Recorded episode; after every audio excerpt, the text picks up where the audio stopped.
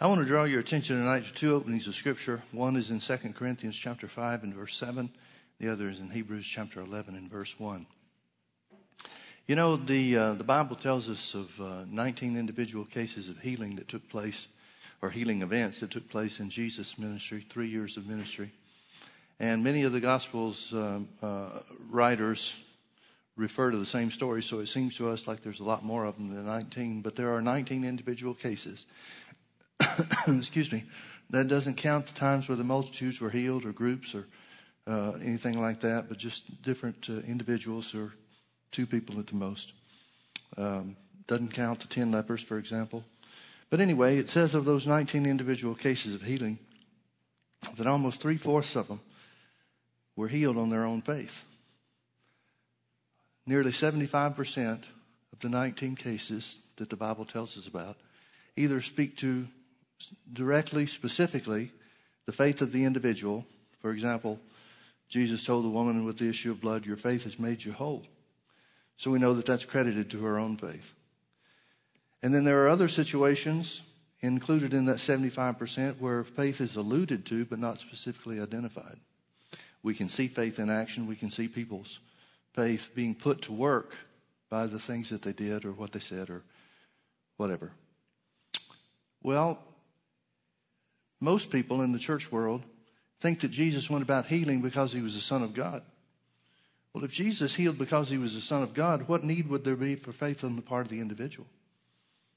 If Jesus is just indiscriminately healing because God sent him to the earth to show people that he can do miracles, then why would it be necessary for there to be faith on the part of the individual? Faith is something that, uh, well, unfortunately, not a lot of people seem to understand. Because faith is a contradiction of that which we can see and feel in many cases. Now, the Bible says that we should understand this thing called faith. 2 Corinthians 5 7 says, For we walk by faith and not by sight. That's quoted from the Old Testament.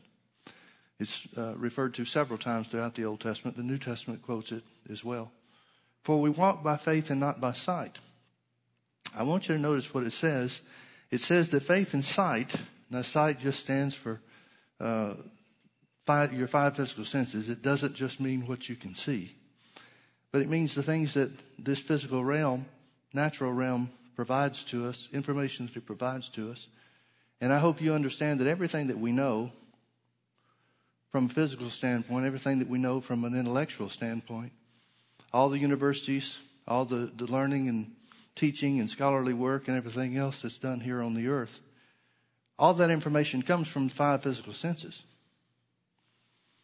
Well, when the Bible says we walk by faith and not by sight, it's contrasting faith with the things that your, the information that your five physical senses provides for you. So the Bible says that we should walk not according to our five physical senses, but instead this thing called faith. Now Hebrews 11.1 defines what faith is. It says, now faith, which is the opposite of the things you can see and feel. Now faith is the substance of things hoped for. It's the evidence of things not seen. Have you ever noticed that so many times our five physical senses robs us of hope?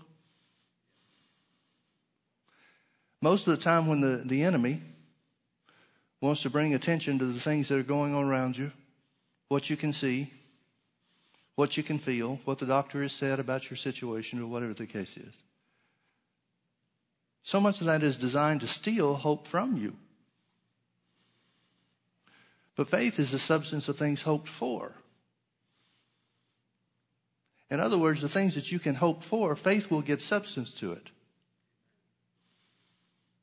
You have a hope for healing, but the physical circumstances dictate and reveal that sickness has attached itself to your body.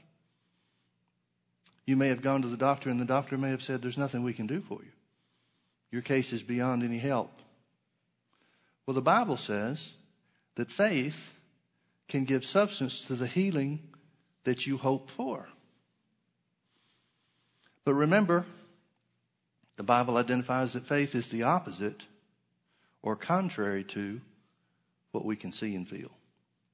So Hebrews 11 1 says, Now faith is the substance of things hoped for, the evidence of things not seen. Faith is the evidence of things not seen.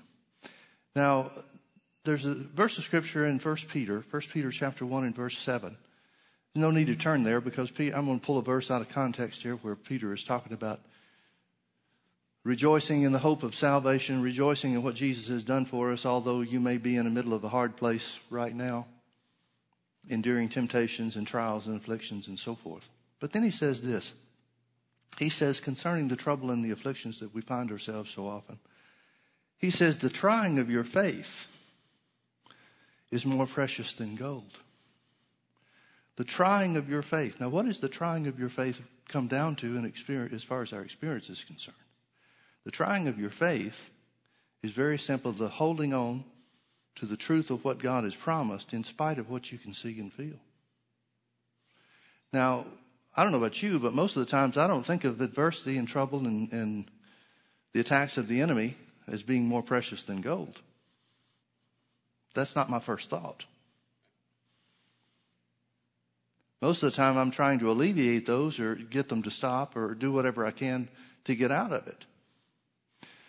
But from God's standpoint, from a spiritual standpoint, the contest between the information provided from your five physical senses and holding fast to the truth of the word, the struggle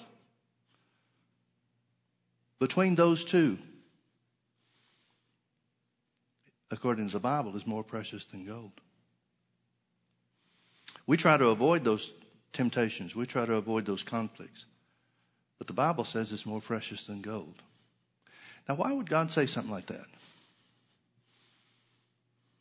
You know as well as I do that a lot of people fall to the attack of the enemy, and the enemy attacks all of us the same way. He brings physical evidence to us to contradict the word.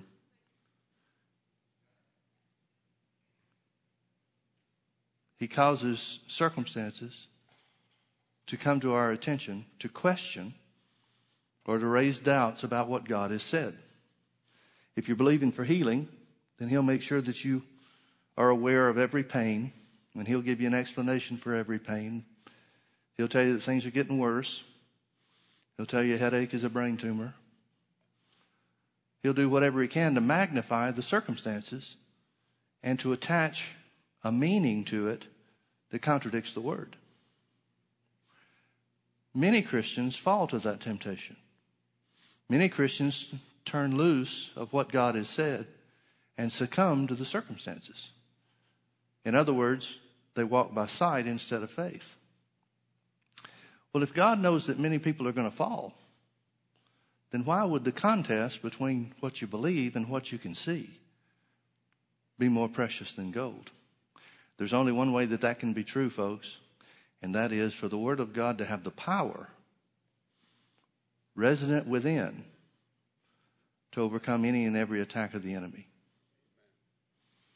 There's a um, uh, there's a simple thought that I've been mulling over and it's been stirring over and over again on the inside of me all afternoon, and that is this: faith is the evidence of things not seen. I want to give you an example. Let's say that I'm in a crowd of people. And somewhere in that crowd of people, I smell that someone is wearing perfume.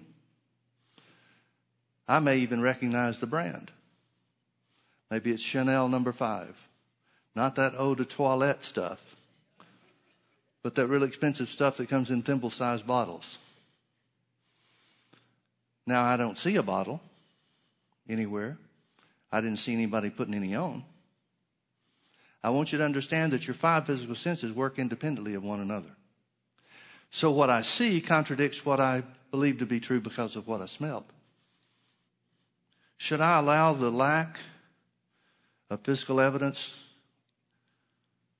in my sight realm or the sense of sight deter me from what I know to be true, from what I smelled?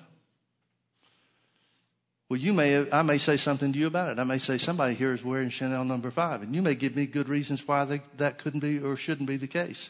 You may say, Pastor Mike, this is a group of young people. There's nobody in this room who's got the money for Chanel number five, the good stuff. Am I going to let that talk be out of what I know to be true? My point is very simply this. If I know what I know because of what I smelled, in spite of the fact that I can't see any evidence, in spite of the fact that I can't feel anything, I certainly didn't hear any being sprayed, and I can't taste it. Would I doubt the sense of smell because the other four senses don't agree? Would I allow someone's reasoning about whether or not we would expect someone to have the means to wear that perfume that I smelled to talk me out of it? No. And the reason for that, the reason why, is because I would feel like my belief that someone was wearing that particular type of perfume was grounded and founded on sufficient evidence to reject the lack of the other senses confirming what I think is true. Faith is like a sixth sense. It's a spiritual sense. And in the same way, if we take what the Bible says, if we take the promises of God, for example, the Bible says, and this is not a promise, this is a statement of fact, that Jesus took our infirmities and bore our sicknesses, and with his stripes we're healed. Just because we can't see any evidence of that, why should that deter us from believing to be, to believing to be true what the Bible says? Just because we can't hear anything that confirms it, hear with our natural ear something that confirms it, why should that top us out of the truth of what God said? Just because we can't see it or feel it or hear it or taste it or even smell it, why should that take away from the sixth sense, the spiritual sense of faith? When the Bible says that faith has the greatest foundation that there is. Now, faith cometh by hearing, and hearing by the word of God. In other words, folks, the simple truth is if you've got God's word on it, you should expect the devil to try to con- uh, the devil to, to bring this conflict between your senses and what you believe. It shouldn't be a surprise to us. And there's no reason to try to run from the conflict. We should expect it because this is the way the devil works. But what does our what do our five physical senses have to do with what we believe? The Bible says it has nothing to do with it. Because faith, Bible faith, real faith, is based on the one unchanging thing in the universe, and that's God's Word. Now, we can understand that in a natural sense. I mean, that ex- uh, example with the perfume makes sense to us, doesn't it? Well, then why do we have such a hard time accepting the truth from, the, from a spiritual sense? Knowing that faith is that spiritual sense. That it doesn't matter if your five physical senses agree with it or disagree with it. It has the strongest foundation of truth that there is in existence. Now turn with me over to, to uh, Mark chapter 11. Mark chapter 11. The devil wants us to get all stirred up because we don't see what we believe to be true. Because we don't feel like what the word says to be true is true in our case. And if we don't yield to that, if we don't take his bait and accept what he says based on your five physical senses, which can change from moment to moment, feelings, which can change from moment to moment, circumstances, which change continually. If we don't accept or get pulled in to his temptation to accept that, he knows that what the Bible says is true, that we can defeat him every time. Now, in Mark chapter 11, Jesus is talking about faith. He's explaining how he cursed the fig tree. Or let's say it this way He's explaining to us how to change in circumstances in your life. Because that's what the fig tree represents. It represents a hindrance, an obstacle to the way he, Jesus, as a human being, the Son of Man, knows God intended for things to be. God made, never made any tree to be unfruitful. He never made any person to be unfruitful. And this tree is a slap in the face to what God intended. It's a, its, its very existence is in contrast and in contradiction to what God intended when He created trees. So He curses the fig tree. Now, when He curses the fig tree, you can't see any evidence that anything has happened until the next morning. The disciples pass by there again, and they see the fig tree dried up from the roots, from the inside out, not from the outside in. And see, that's the way the devil wants you to get to, that's the way he wants you to look at things. He wants you to look for things from the outside in. Because from the inside, you can't see things that are going on on the inside. So he wants to bring attention to the fact that nothing's changed on the outside and tell you that that means nothing is working. Do you realize that's impossible?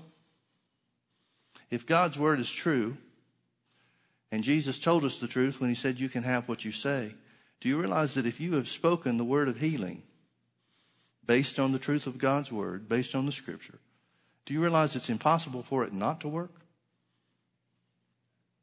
Smith Wigglesworth used to go into meetings, church meetings, and take some of the hardest cases in town. Almost dare the devil to bring him a tough case.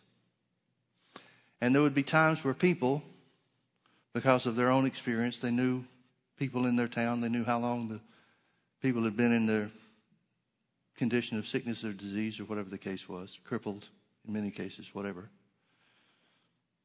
People had become accustomed to people being in that condition, to the sick being in that condition. And they had been prayed for before many times, and those prayers hadn't produced anything. And so there was, uh, there was one meeting in particular. It was not an uncommon occurrence. But there was one meeting in particular that Brother Wigglesworth was reported. Somebody wrote down what happened. Where he went into this place, and there was a person that was, uh, that was crippled and had been crippled for a long, long time. I don't know if they were born that way or whatever, but it was a middle aged person who was crippled. And Wigglesworth had already laid hands on and ministered to people and gotten them healed. And it wasn't the first night that this person came, it was later on in the meeting. And so there was a, a great result, glorious result. People were excited about what God was doing. But on the night that this person came to the meeting, and other people had to bring them in, of course, and help them and set them in the front and so forth. The way that it happened was that they came in a little bit late. And so Wigglesworth was preaching, doing what he's supposed to do, and people became distracted because they came in late. And when everybody turned and looked and saw who it was, Wigglesworth realized he had lost the whole crowd. So he just stopped preaching waited for them to come down to wherever they were going to sit, toward the front, off to the side, because they were in a crippled condition. They had to move some chairs around and make a place for them and that kind of thing. Sometimes that takes time. Chairs are clattering and different things like that's going on. He's just standing there, patiently waiting. And so, after they got situated, Wigglesworth said, All right, back to the message. And when he, he went on and started preaching again, but he still lost the crowd, he hadn't regained their attention. Everybody's looking, watching over there, seeing what's going to happen on that side and so forth. Wigglesworth went on for another couple of minutes and realized that he's going to have to do something about this. So he just stopped. And he asked some questions and he said, Who is this person over here? He's talking to the crowd. He's not talking to the individual yet. He's talking to the crowd. He said, Who is this person over here? And people, you know, weren't so quick to speak up, but finally somebody does. Well, this is so and so, and they've been in this town for 35 years, and they've been crippled all that time. They've been prayed for over and over and over again. People just told him the whole story. So then he stopped and he said, he looked over to where the person was and he asked them a couple of questions. He asked them if they knew Jesus. He asked them if they believed the word. And they started making some excuses.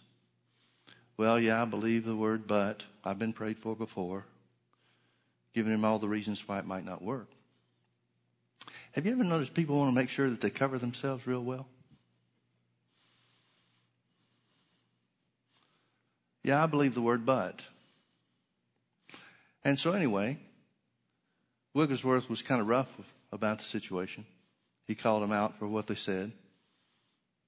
And he, he questioned them, asked them if they were doubting the truth of God's word, if they were doubting that God was who he said that he was, and the word was the truth, true word of God.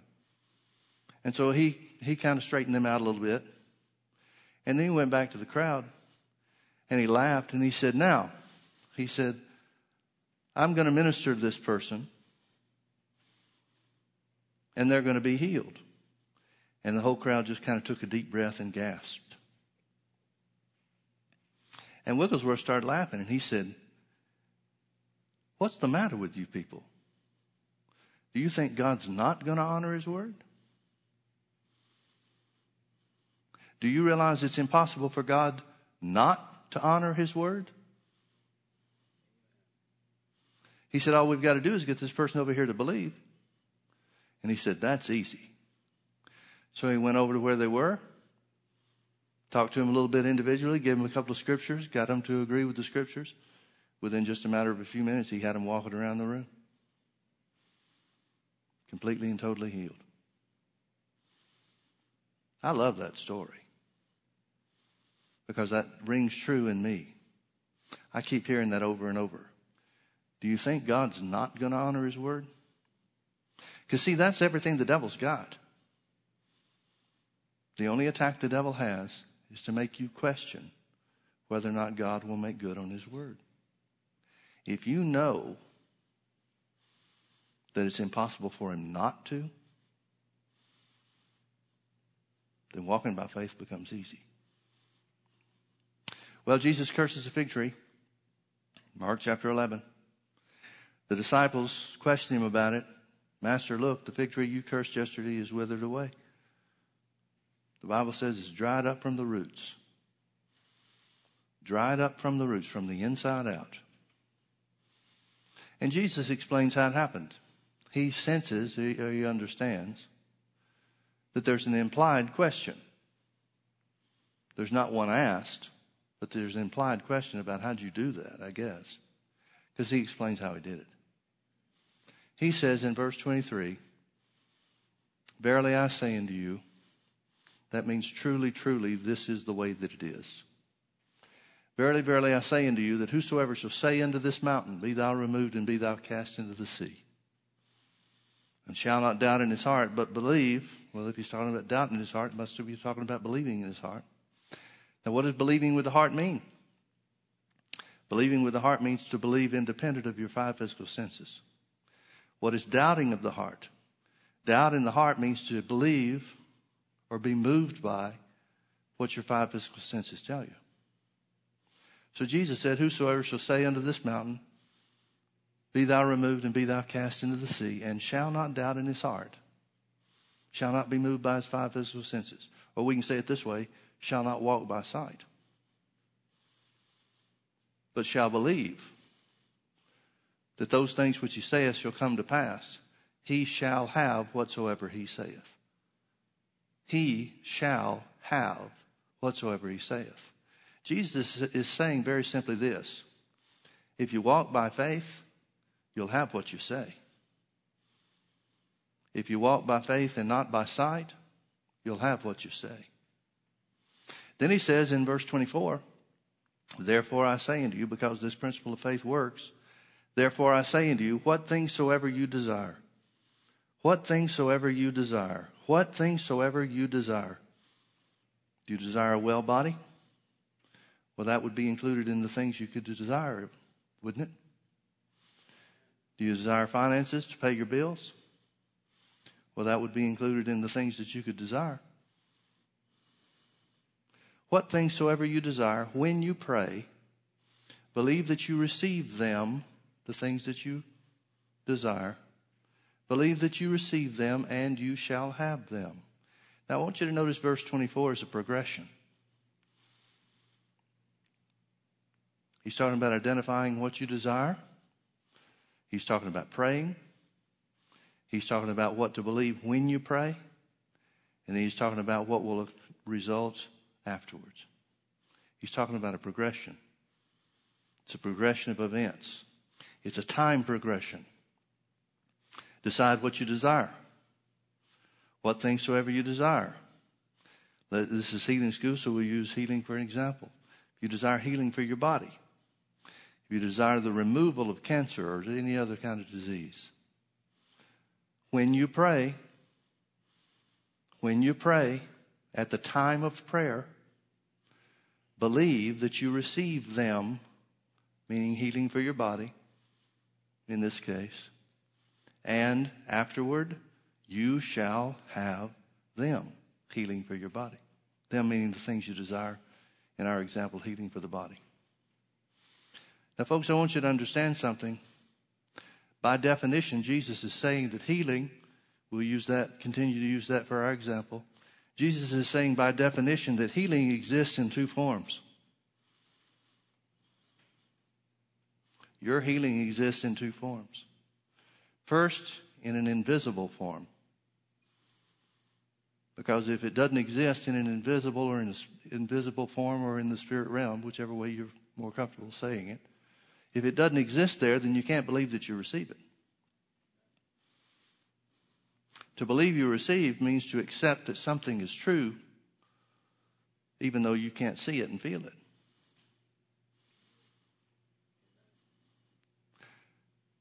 See, if you want to be free from the devil in your life, you're going to have to believe that Jesus has already made you free from the devil so that you can believe you receive it.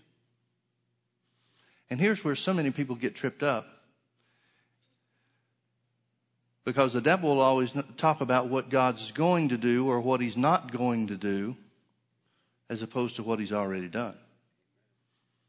You'll never find the devil talking to you about what Jesus has done. He'll always try to get you to, push healing out in the future. Well, now you believe God's going to heal you. Not me. I believe He already has. See, if you're looking for God to do something, that means the finished work of Jesus on the cross wasn't sufficient.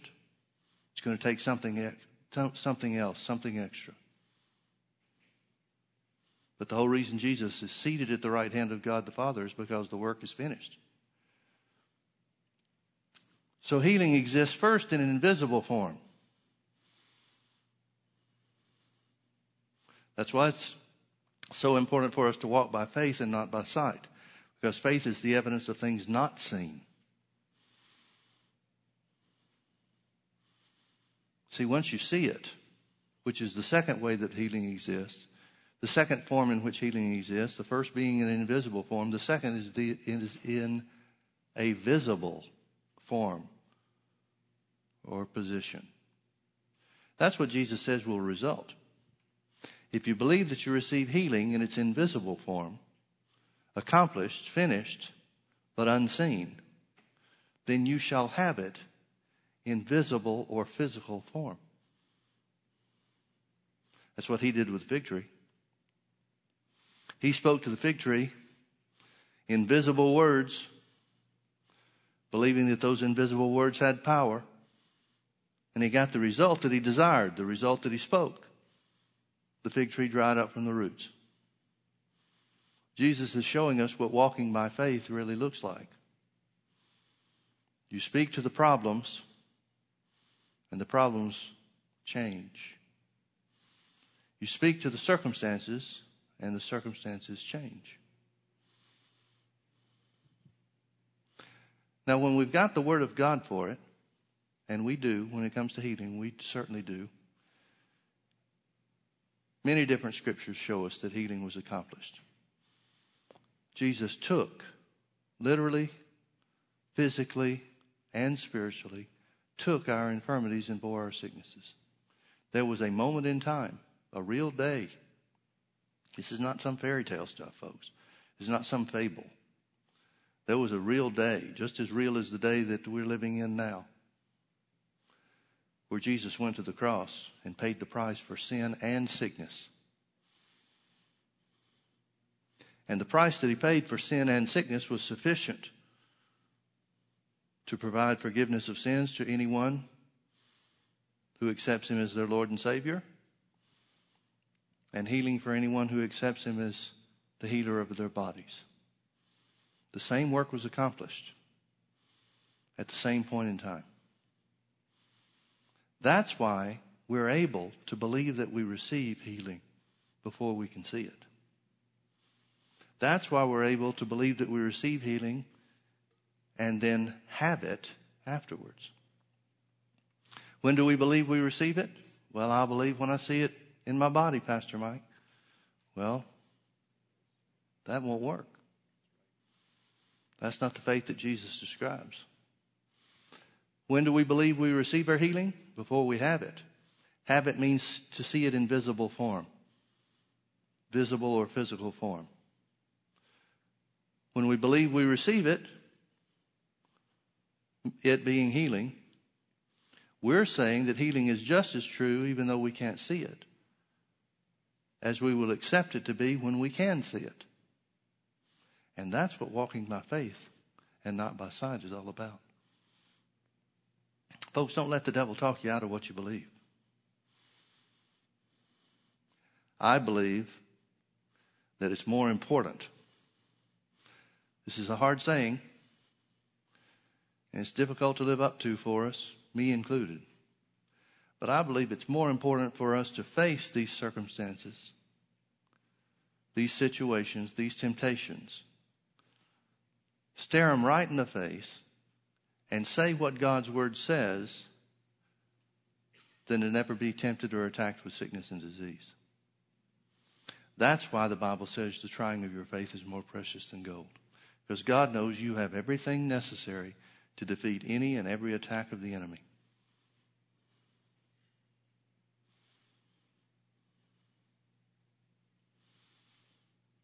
Don't let your five physical senses dictate what you believe.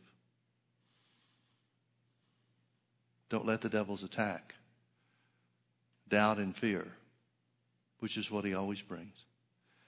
Don't let doubt and fear rob you of the truth of God's word. It's your choice. You can either choose to believe according to what the Word says, or you can choose to believe according to what your five physical senses tell you. Or as we sometimes say, according to what you see and feel. The Bible says, Jesus said, the Bible gives us a record of it. Jesus said that if you believe you receive healing, you shall have healing. It's absolute. It's guaranteed. You shall have it. Believe it in invisible form first, and then see it in physical form. Amen? Amen. Amen. Let's pray. Father, thank you so much for your word. Thank you for the privilege to walk by faith.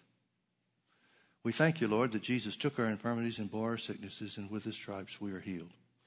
Therefore, we believe in our heart and say with our mouth, we are healed by the stripes of Jesus. We believe we receive our healing, Father, even though we can't see it, even though we can't feel it. We believe we receive our healing. And we thank you that according to the words of Jesus, he said of a certainty that we shall have it. Mr. Devil, we serve notice on you. We'll not be moved by what we see will not be moved by what we feel. We will be moved only by what we believe. And we believe God's word. Thank you, Father, for making your word good in our lives, for seeing to it that we have it. Or as James said, that you will raise us up. Thank you for making it so. In Jesus' precious name. Everybody that agrees with that, Say amen. Amen. Amen. amen. You're bigger on the inside than you look on the outside. The devil knows that. He knows you've got the power of God at your disposal. He knows his only hope is to try to move you off of it, to distract you with circumstances, to move you off of the Word of God. Don't let him do it. Go into every contest with him knowing that you've got the upper hand, not him. Knowing you've got the unchanging, eternal Word of God and the power in the name of Jesus working on your behalf. Amen. Amen. Well, God bless you. We appreciate you coming to be with us. Why don't we start? Why don't we end with a confession? Say this after me. According to God's word, Jesus took my infirmities and bore my sicknesses. I believe I receive healing now in Jesus' name. And according to Jesus, he said, I shall have it. Amen. Amen. God bless you.